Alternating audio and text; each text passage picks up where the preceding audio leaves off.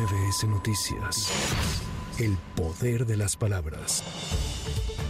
Un tribunal federal ordenó reponer el proceso penal que se inició en contra de María de los Ángeles Pineda Villa por delincuencia organizada. De acuerdo con el expediente, el órgano jurisdiccional dejó sin efecto la sentencia de 10 años de prisión que se le impuso a la esposa de José Luis Abarca. El órgano jurisdiccional ordenó a un juez de distrito admitir las pruebas que ofreció Pineda Villa para su defensa.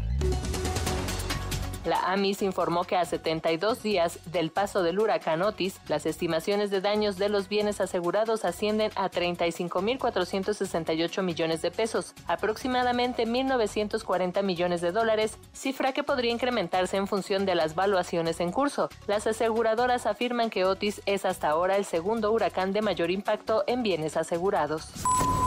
Transportistas de diversas zonas del puerto de Acapulco de Guerrero pararon labores tras los constantes hechos violentos que se siguen presentando en contra del transporte público, así como también por los supuestos actos de hostigamiento por parte de elementos de la Guardia Nacional. En la caseta de la venta se concentraron estos transportistas con sus unidades para exigir seguridad.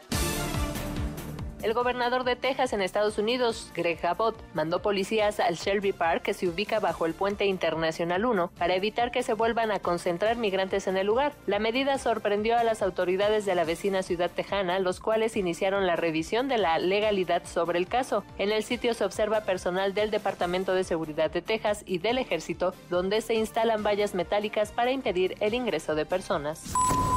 Para MBS Noticias, Erika Flores. MBS Noticias. El poder de las palabras.